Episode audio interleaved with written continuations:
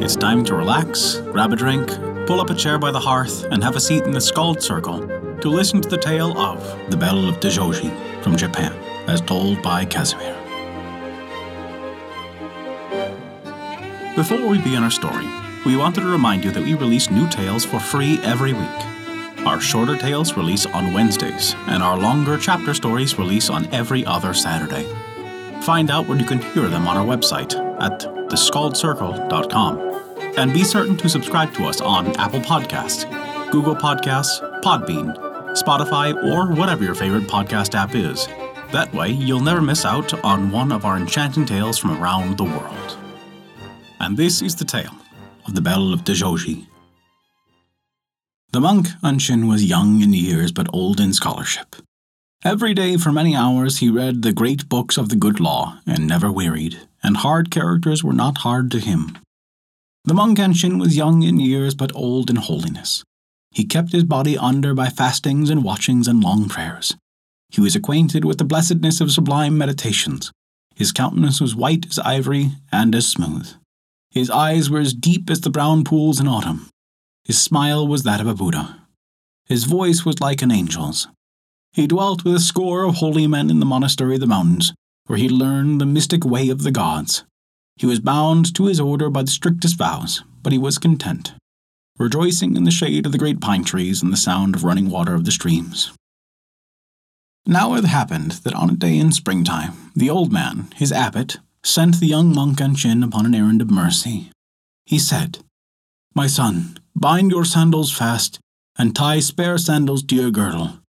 Take your hat and your staff and your rosary and begging bowl, for you have far to go over mountain and stream, and across the great plain. So the monk Anshin made him ready. My son, the abbot said, if any wayfarer do you a kindness, forget not to commend him to the gods, for the space of nine existences. I will remember, said the monk, and so he set forth upon his way. Over mountain and stream he passed, and as he went his spirit was wrapped in contemplation and he recited the Holy Sutras aloud in singing voice, and the wise birds called and twittered from branch to branch of the tall trees. The birds that are beloved of Buddha.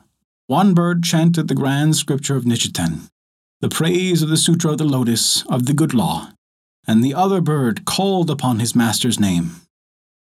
For he cried, O thou compassionate mind, O thou compassionate mind! The monk smiled. Sweet and happy bird, he said. And the bird answered, O thou compassionate mind, O thou compassionate mind!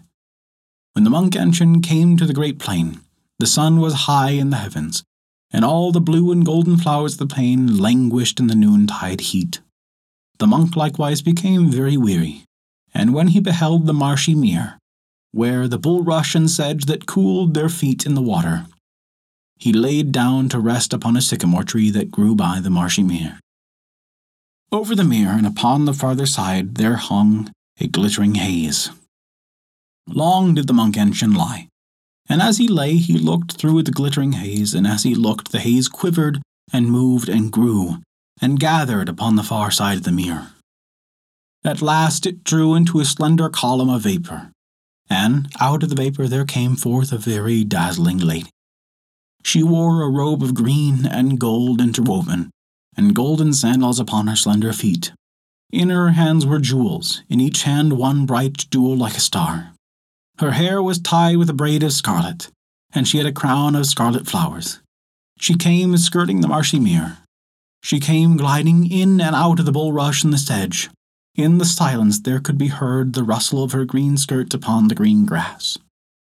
The monk Anshin stumbled to his feet, and trembling he leaned against the sycamore tree.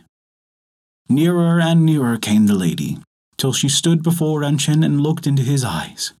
With the jewel that was in her right hand, she touched his forehead and his lips. With the jewel that was in her left hand, she touched his rice straw hat and his staff and his rosary and his begging bowl. After this, she had him safe in thrall. Then the wind blew a tress of her hair across his face, and when he felt it, he gave one sob.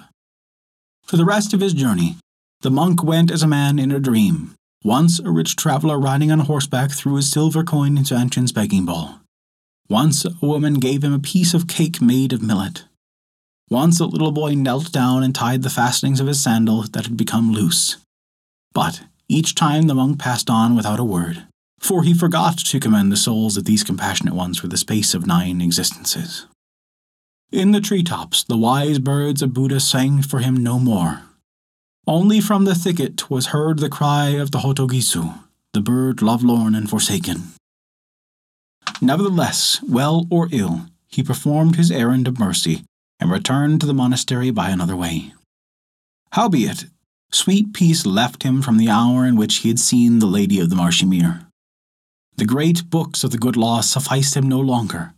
No more was he acquainted with the blessedness of divine meditations. His heart was hot within him, his eyes burned, and his soul longed after the lady of the green and golden robes. She had told him her name, and he murmured it in his sleep. Koime, Koime! Waking, he repeated it instead of his prayers, to the great scandal of his brethren, who whispered together and said, Is our brother mad? At length Anshin went to the good abbot, and his ear poured forth all his tale in a passion of mingled love and grief, humbly asking what he must do. The abbot said, Alas, my son, now you suffer for a sin committed in a former life, for karma must needs be worked out. Anshin asked him, Then is it past help? Not that, said the abbot, but you are in a very great strait. Are you angry with me? said Anshin. Nay, heaven forbid, my poor son. Then what must I do? Fast and pray, and for a penance stand in the ice cold water of our mountain torrent for an hour at sunrise and an hour at sunset. Thus shall you be purged from carnal affection and escape the perils of illusion. So Anshin fasted and prayed. He scourged his body, and hour after hour he did penance in the ice cold water of the torrent. Wan as a ghost he grew, and his eyes were like flames. His trouble would not leave him, a battle raged in his breast. He could not be faithful to his vows and faithful to his love. The brethren wondered, What can ail the monk Anshin who is so learned and so holy? Is he bewitched by a fox or a badger? Or can he have a devil? But the abbot said, Let be. Now, on a hot night of the summer, the monk being sleepless in his cell, he was visited by Koime, the magic lady of the mirror. The moonlight was on her hands and her long sleeves. Her robe was green and gold interwoven.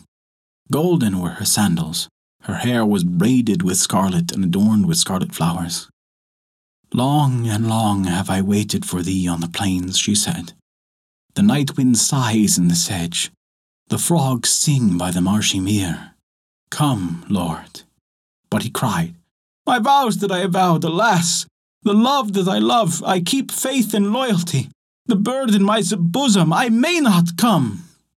She smiled. May not, she said, and with that she lifted the monk Anshin in her arms. But he gathered all his strength together, tore himself from her, and fled from the place. Barefooted and bareheaded he went, his white robe flying, through the dark halls in the monastery, where the air was heavy with incense and sweet with prayers, where the golden Amida rested upon her lotus, ineffably smiling. He leapt the grey stone steps that led down from her shrine, and gained the pine trees and the mountain path. Down, down he fled on the rough way, the nymph Koime pursuing. As for her, her feet never touched the ground, and she spread her green sleeves like wings. Down, down they fled together, and so close was she behind him the monk felt her breath upon his neck. As a young goddess she is fleet of foot, he moaned. At last, they came to the famed temple of Dojouji, which was upon the plains. By this Anshin sobbed and staggered as he ran.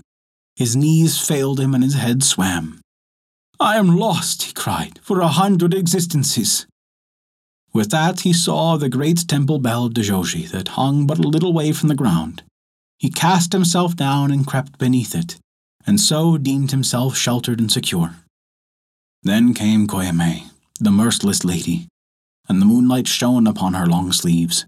She did not sigh, nor cry, nor call upon her love. She stood still for a little space and smiled. Then lightly she sprang to the top of the great bronze bell of Dojouji, and with her sharp teeth she bit through the ropes that held it. So the bell came to the ground, and the monk was a prisoner. Koime embraced the bell in her arms. She crept about it, she crawled about it, and her green robe flowed over it. Her great green robe glittered with a thousand golden scales. Long flames burst from her lips, and from her eyes a huge and fearsome dragon. She wound and coiled herself in the bell of Dojoji. With her dragon's tail, she lashed the bell, lashed it till the bronze was red hot. Still she lashed the bell, while the monk called piteously for mercy. And when he was very quiet, she did not stop. All night long the frogs sang by the marshy mere, and the wind sighed in the sedges. But the dragon lady was upon the bell of Dojoji, and she lashed it furiously with her tail until dawn. And that is the tale of the Bell of Joji from Japan. Thank you for listening to our story. If you enjoyed it, we recommend taking a look at our Patreon page, as noted in the description below. You can earn great rewards while also supporting us to keep these stories alive for generations to come. Also, remember to subscribe to us on your podcast app and leave us a five star rating if you enjoyed this story. A special thank you to Kat for their support this month. Without your contribution, we wouldn't be able to continue these stories, and we truly appreciate it. Visit theskaldscircle.com to stay up to date with all of our current events, news, and much more. Not only that, but you can also visit our story archive of every tale we have ever told. It's sorted by origin and region for the convenience of your listening pleasure. Thank you for listening to our story.